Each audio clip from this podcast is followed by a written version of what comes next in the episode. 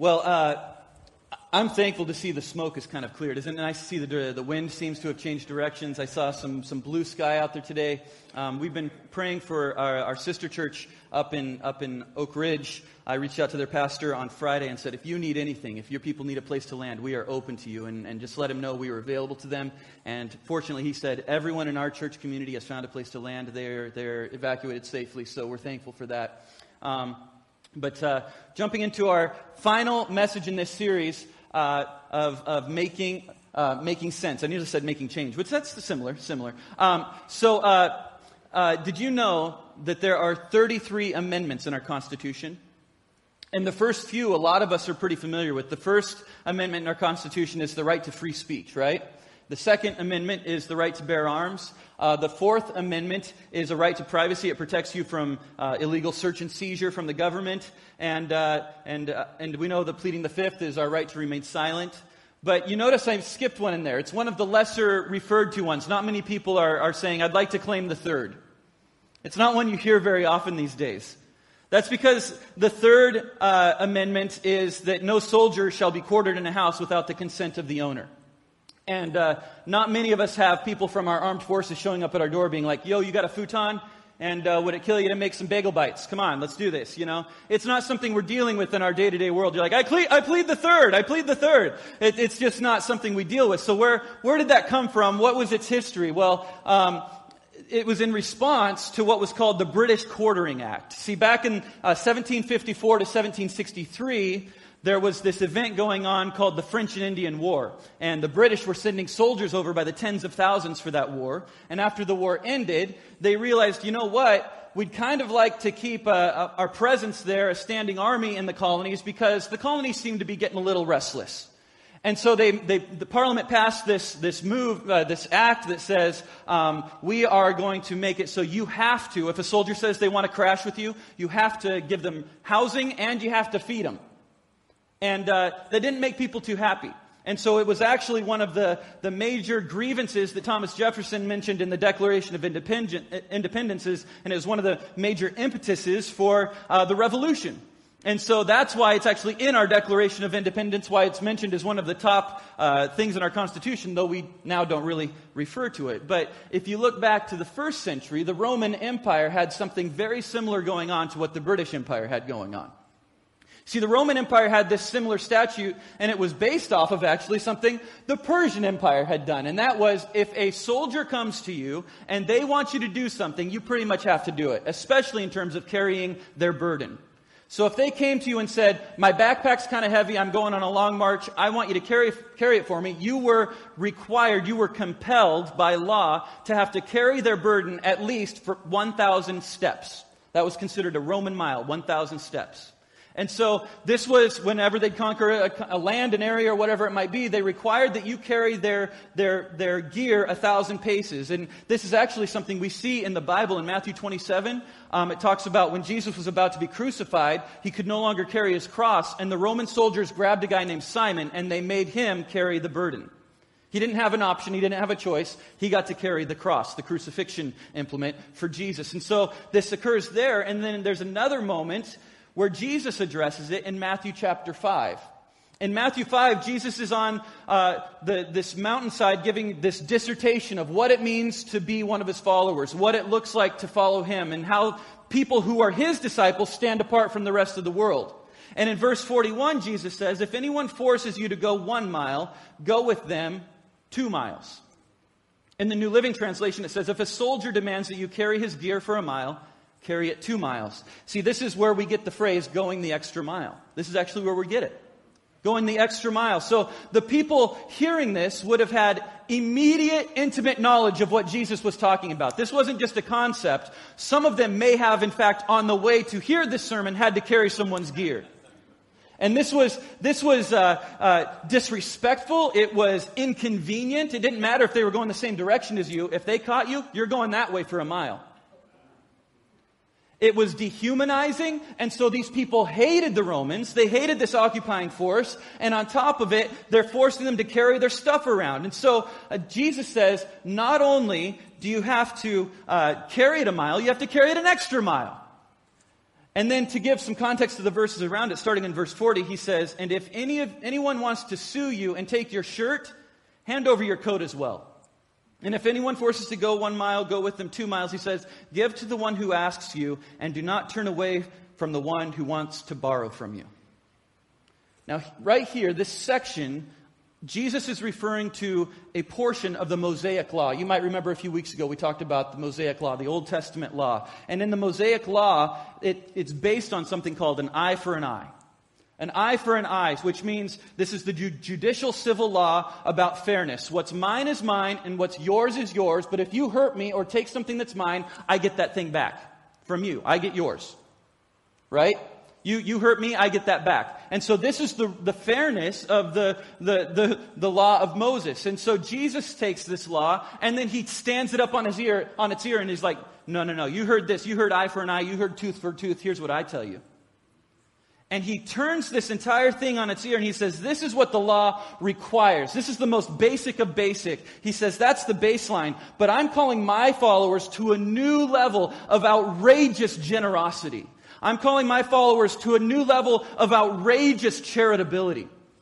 That doesn't even seem to make sense. Beyond what's required or what the rules say, these aren't just things that we do for our friends, but these are things we do for people we don't even like. These are the people that we would consider our enemies. In this list, he talked about your legal opponents, people that are literally suing you for the shirt off your back. People that are literally oppressing you, a military state that's living around you, oppressing you, loaning to people that you know won't pay you back. That's not called a loan. That's called giving it to them. That's no longer a loan, right? That's a donation. That's a gift. And so Jesus says, My followers are going to be marked by this ludicrous selflessness, this scandalous generosity.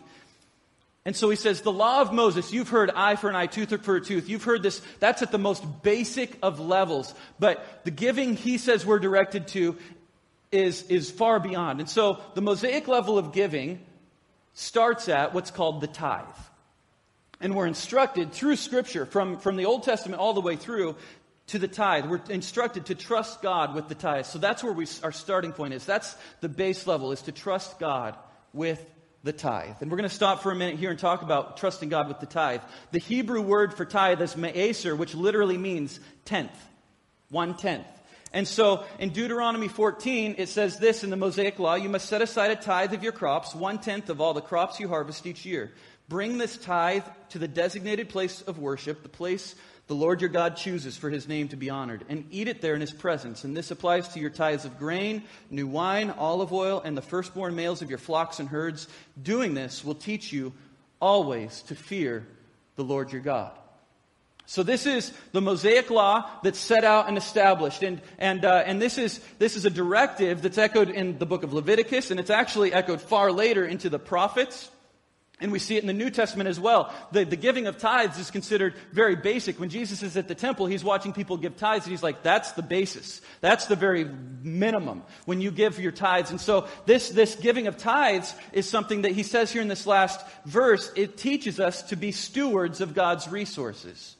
It's teaching us to be stewards of his resources. Now, um, when you hear the word steward, it, it's Christian lingo. You don't hear that out in the world very often. You aren't going to watch MSNBC or something like that, and they're like, we're going to take a look at the stewardship going on around here, right? That's not, when, when you hear stewardship in church, you're like, that's, that's Christian lingo for having a building campaign. Um, stewardship is the modern world word, what we would use is called asset manager an asset manager. Stewardship is managership. It's, we are asset managers of God's estate. We are asset managers of what's already God's. In Psalm 24, verse 1, it says, The earth is the Lord's and everything in it. This is all God's. Everything in it is God's. And it's our directions and our procedures as managers of God's estate to be faithful in our tithe to be faithful. Now, you, we read in, in, in, Leviticus and Deuteronomy that they were supposed to bring in like fruit and vegetables and cows. You don't need to bring those into church. I wouldn't know what to do with it at all. I would just give it to Del and Jerry Mann or something. I don't know. But they were an agrarian culture. This was their currency. That was their livelihood. And so they were to take the first fruits, the first of what they had, and bring it into the Lord's house. So it's our directive that of the 100% that's ours, God says 90% of it is for you to use, to invest, to use at your discretion. But the first 10% goes back to me. Is to come back to me, and that's the directive God gives. Now, I've, this is a common question. A lot of people ask, well, is not tithing something that would keep me out of heaven? If I don't tithe, will I go to hell? Let me say it's not a salvation issue.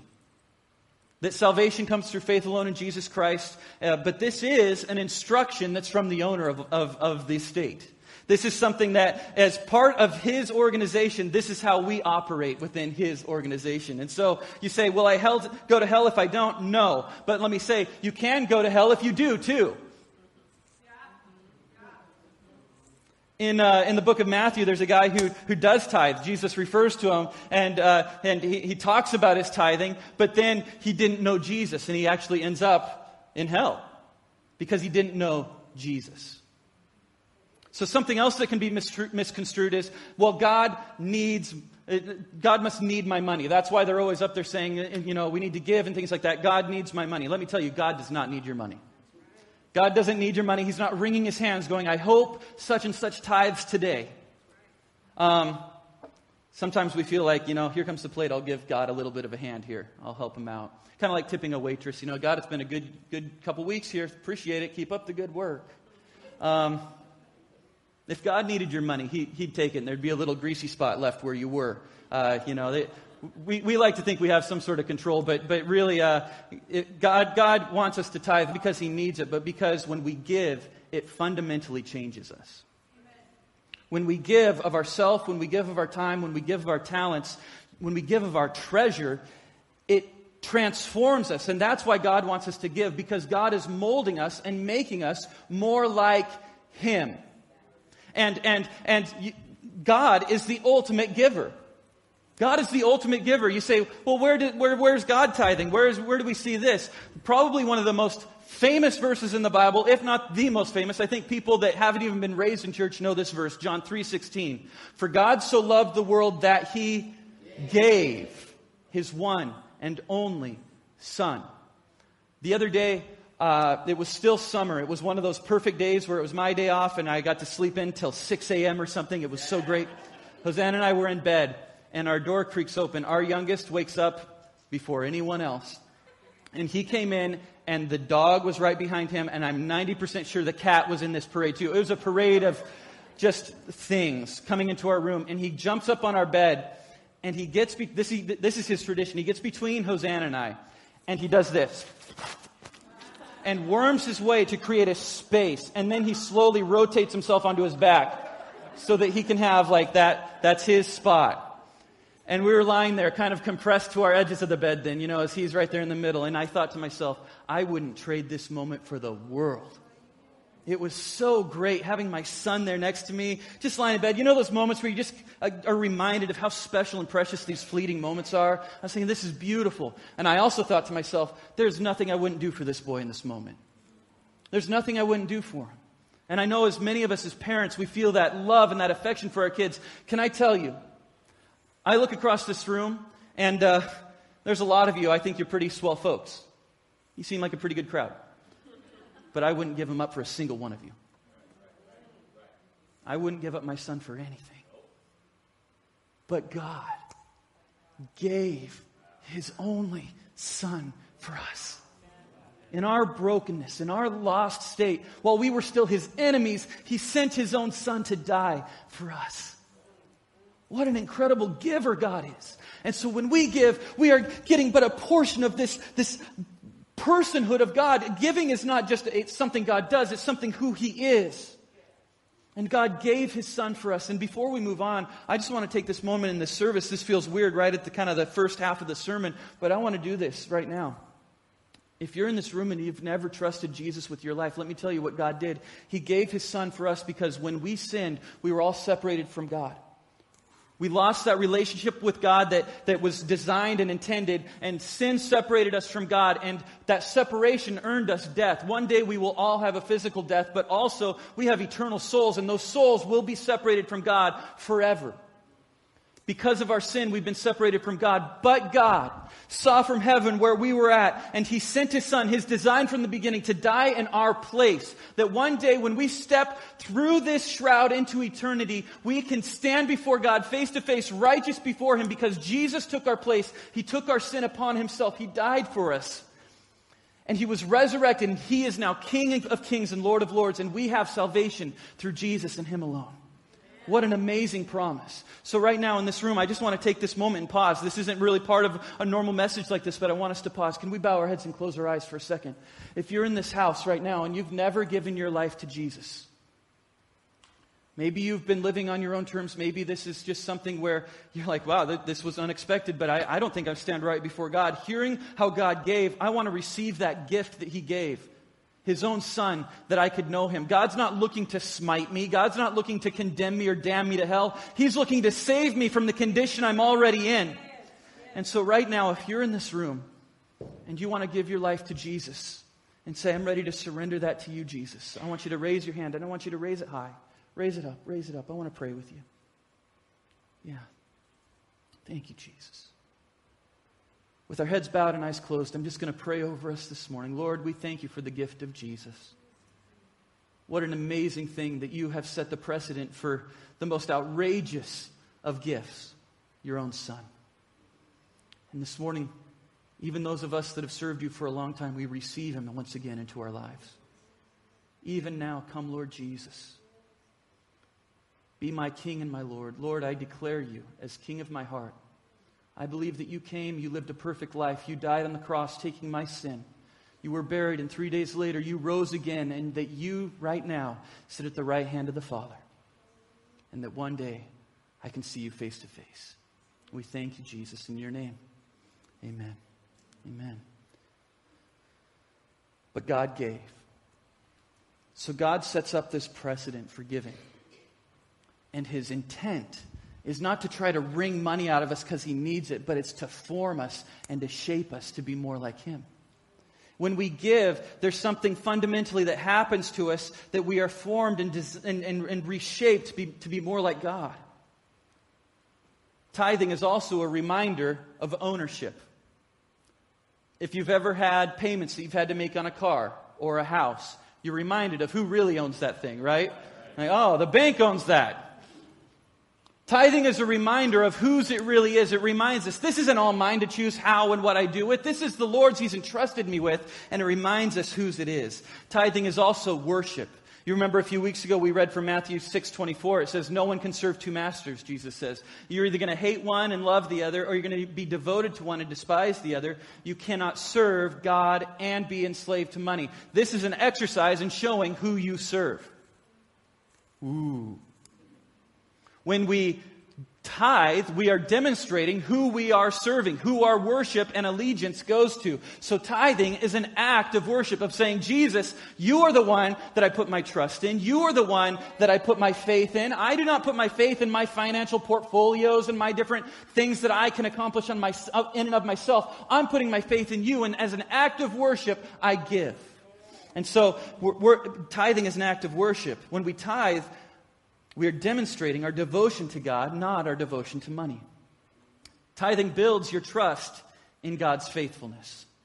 I love that. Tithing builds our trust in God's faithfulness. Paul writes a letter to a guy named Philemon. It's a fascinating story, by the way, of the story of Philemon and, uh, and this, uh, this correspondence that, that goes on. But Paul writes this in his letter. He says, And I'm praying that you will put into action, underline this part in your Bible if you can, the generosity that comes from your faith as you understand and experience all the good things that we have in Christ.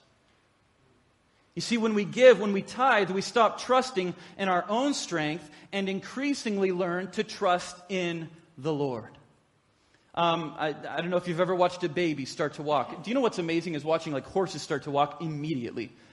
But when they first put the, the, their, their weight on those legs and how unsure it is and how wobbly it is, But the more they practice, I don't know what gives baby that des- babies that desire. Like, I'm going to keep falling over. I just want to keep doing this over and over. But the more they do it, the more strength they get, the more trust they put in those feet. Before you know it, you've got people that can do gymnastics and flip through the air like 50 times and all kinds of things because they've learned how to put trust in, the, in those things they stand on in the same way. When we exercise that faith through giving, it strengthens how we trust in God. It's putting into action what we profess. It's putting into action what we want to feel. It's saying, now I'm going to stand up on those legs and actually start to build that faith. And so it unlocks this, this ability to put our trust in God. And we stop trusting in our own strength and increasingly trust in the Lord. And this, in turn, unlocks the hand of God to pour out blessing.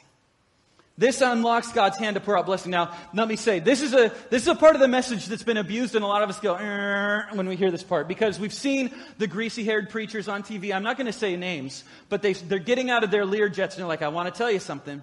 You send $10 and $1,000 will be in your mailbox tomorrow. Just, I'll send a prayer hanky your way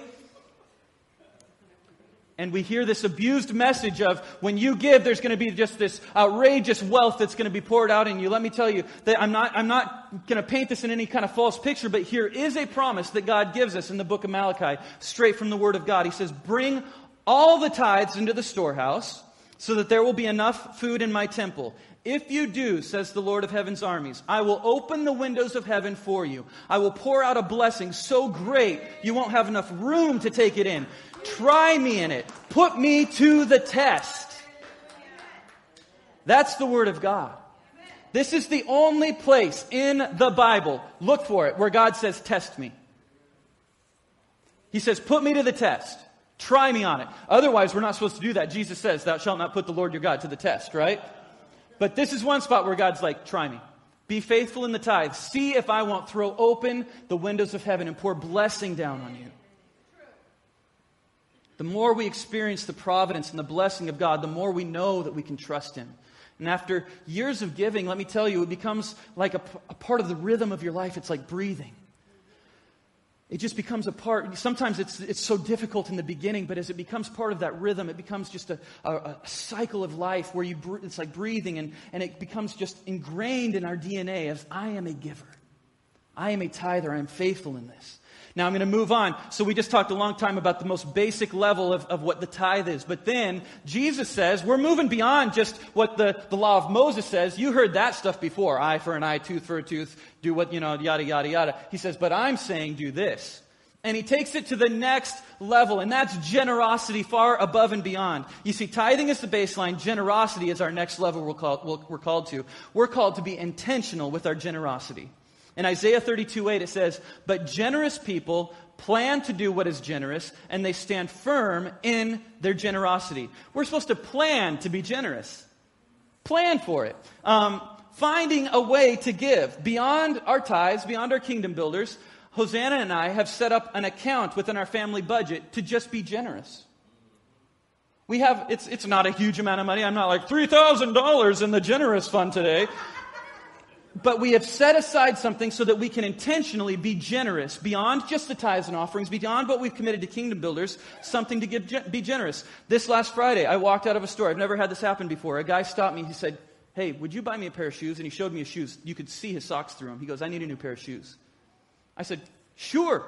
And I walked in and I was able to buy him a pair of shoes, not because I'm an amazing philanthropist or, you know, I'm rolling in dough, but I knew that I had some money in that account to be able to be generous. I didn't have to think twice about it. I didn't have to think, well, we might not pay the cable bill this week. I knew what was there because I had planned to be generous, so I was able to go in and buy the guy a pair of shoes. It was a great feeling. Can I tell you, it was awesome because I had prepared myself for the opportunity. We have so many examples in this church that I've seen. I can't believe it. I think God's just orchestrating this in the last couple of weeks of intentional generosity. People just opening their, their, their, their uh, checkbooks at times, but also just different ways of being generous. Uh, I know of at least one car in our church that's been given away to someone because they knew they needed a car. Actually, I think there's a couple cars, but I'm, I'm not going to venture that way. I know of someone who has given several hours of their work week and transformed our church grounds. If you look out here, it looks a million times different than it did just a couple weeks ago. They're a gifted landscaper, and it looks immaculate out there. They gave their time, gave their abilities because they were looking for a way to serve. Yet another person I heard, uh, heard that someone else in our church was having car trouble. They went down to the shop and they prepaid for all the work that needed to be done. Kind of like the story of the Good Samaritan. They said, Here's my credit card. Whatever needs to be fixed, fix it. Doesn't matter what the cost. They went in, had it fixed, they paid for it. And none of this has been someone going, doo, doo, doo, doo, like I just did with the shoe story. Look, everybody.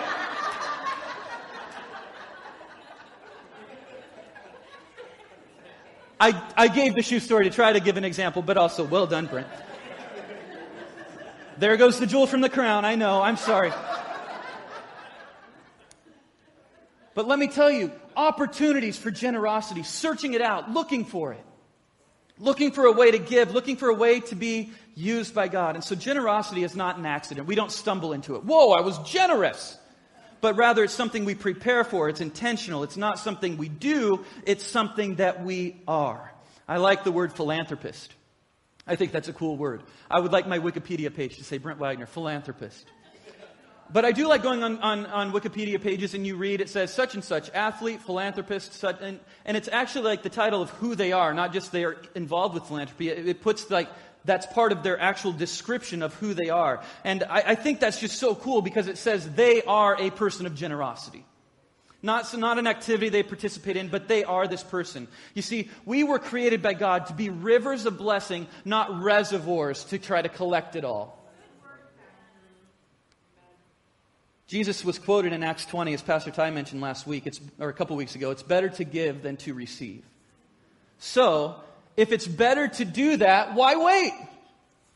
If I were to tell you, you know, it's better to uh, drink Pepsi every day, it's good for your health, don't give up on that water. You'd be like, why wait? This is great for me. You know, you just, just go right into it. If you know something's better to do, why not jump into it now? So let's start being generous now. Don't wait. You see, it's easy to say, when I have such and such balance in my bank account, when I, when I can, when I, when my paycheck affords me this much space, I can start to give. When it s- says such and such number, I can start to be generous. It, let me tell you, it may start off as being a very small amount. But be faithful in what you've been given and watch God grow what He's entrusted you with. Watch God begin to eh, grow those banks of the river out so you can actually be entrusted with even more. Raise your hand with me if you want to grow in your generosity. Who would say, who wouldn't say, I want to be a more generous person. I want to grow in that. And so this morning, as we talk about this, as we do this, it starts with saying, let's start now. You may say, my paycheck is only $100 a week, Pastor Brent. Put $2 aside to say, I'm going to be generous with that. Put something aside to say, I'm going to I'm to be generous, and, and, and, and it's going to start today. And so, what we're going to do today is something kind of unique. We are going to actually prime the pump. This is, this is kind of odd. It's going to be kind of like reverse tithing, but in a few minutes, our ushers are going to bring around a Ziploc bag. Uh, actually, would one of our ushers run one up to me? I forgot to grab one for you. If you could run one up to me. In just a minute, our ushers are going to be bringing around, when Hosanna comes up to do our connection cards, a Ziploc bag. Thank you, Brian. And inside the Ziploc bag, we're going to give every person in here a $5 bill. So one of the pieces of paper in there is this $5 bill, and the other piece of paper is a QR piece of paper with a QR code. And so your mission this week is to find someone to bless with this $5 outside this church building. So there's an awesome bake sale going on. That's separate. This is for outside this church building, okay? So, so you can put it towards someone's order behind you at Dutch Bros or Taco Bell, say, I want, I want this to go towards the person behind me. You can, you can give it to someone that needs it on the street corner. You can uh, work together. If you and your spouse are here and you got $10 together, you can do something bigger, whatever it might be. But I want you to find something unique and, and special to be generous. And the, the reason we're doing this illustration is not because we are just flowing in money. We're like, we got so much money, we just got to give it away in church. The reason we're doing this is because I think it's going to do two things. First of all, this $5 will not be hard for you to give away. It's not meant to live in your wallet, not meant to live in your purse. Do you know why it's going to be easy to give away? It was never yours. This wasn't yours. So it's not like, oh, I really got to hold on to that five. I need it because it wasn't yours. This, you knew from the minute you got it, this is money on a mission. This is money sent to bless. This is money that I've been entrusted with to do something with it. And so this is going to teach us a, a greater lesson about God's treasure that He's entrusted us with, right? We are managers. We are stewards of God's. Uh, so, so when we take this $5, it should be burning a hole in our pocket because we're looking for an opportunity. That's the second part of what this is all about is even though it's a small amount of money, right? Well, for some of us, it's like $5. Um, I saw a thing the other day that said, uh, when I was little, I thought $1,000 was, was a lot of money. And it says, but now that I'm an adult, I know it's a tremendous amount of money. Um,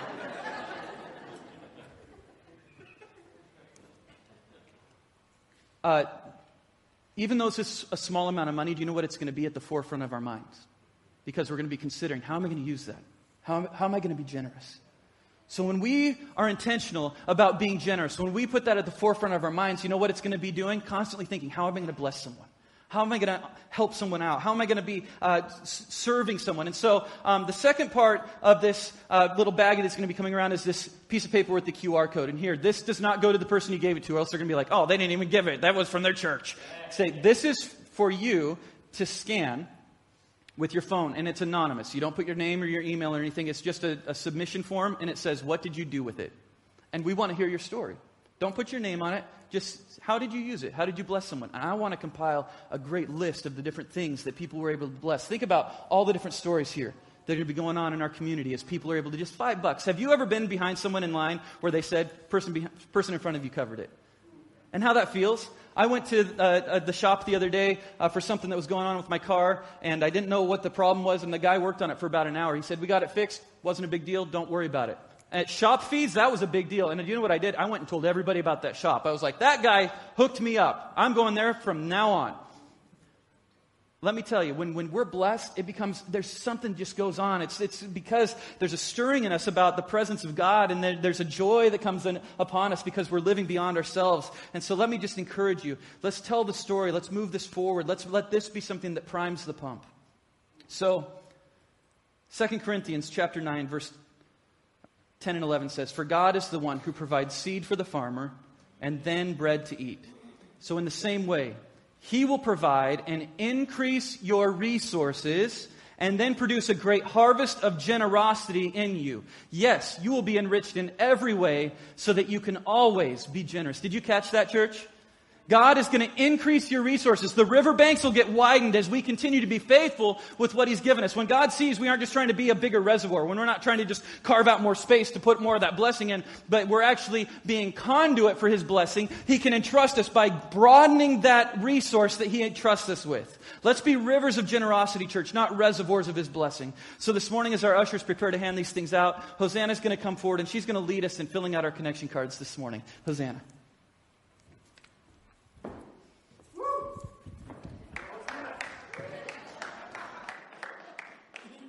Church, this morning, one of the things that we're going to do together as part of our rhythms, it's a great way to connect, is we're going to fill out our connection cards, like Pastor Brent said. And so if you don't already have that open on your phone, you can quickly open your camera and scan either the QR codes that are right around us or right in the seat in front of you. If you're new, the connection card is a way that we connect with you every week. We want to know that you are here. We want to know if you've changed your address. We'd like to know about your family. Um, it was mentioned earlier by earlier in the service, but if you're new and you fill out a Connect card, one of the ways that you can be generous with us as a first step of being part of New Life Church is that we support Feed One, which is an excellent program. Um, it's also a place where you can let us know your story this week. We want to know what we can pray for you for. We have a prayer team that meets every week. Um, and there's a list that goes out to the prayer warriors of our congregation who spend time dedicated in prayer. If you have a prayer request, we want to know about it. Later this week on Wednesday, we're gathering for worship night, and uh, it's it's a night of Thanksgiving. We're going to celebrate what God has done. So we want to hear about your testimony. So tell us about the work that God is doing in your life. I'm going to circle back real quick to prayer requests because Pastor Brent talked today about how we can trust God with our tithe. And I'm going to let you know that I have been in seasons where I have had a really hard time trusting God. I'm going to be vulnerable and say, I'm a mom. I'm a parent, much like many of you are, and I have absolutely had seasons where I've thought, I can't trust God with this because I can't see how this is going to work out, and it's my job to figure this out. I can't get this budget to match up. I've got these kids who need to be fed. You want me to trust you with this money, and I don't see how it's ever going to zero out. And I got to tell you, I don't have a perfect story of tithing and trusting God. God really had to do work in my life. He had to love me well through people like my husband and our church leaders who said, no, you, you can do this. You can trust God with this. We will pray for you that God will reveal himself to you. And so I'm telling you this because I feel like I should say, as Pastor Brent has spoken about how God is trustworthy with our needs because he is. If you're in a season where you just don't know that you can because you don't see how it's going to work out, I want to invite you to let us know to be praying for you specifically about that. I want to stand with you in prayer because I have been where you are. I will say that I still am where you are. Every month I have to specifically say, God, I am going to trust you because I can think of five million other ways this money can be spent for the good of my kids, for the good of my family, for the good of my house. God calls us to trust Him. And so as you are trusting God, I am trusting Him with you, and I want to commit myself to praying for you this week. And so lots of ways that we want to connect with you. Feel free to fill that out if you don't have a phone. Fill that out in a physical form. Our ushers are standing at the back of the room ready co- to collect those pieces of paper from you. Um, let's all pray. Why don't you stand with me as we end the service in a word of prayer? We're going to send you out as generous people of God this morning.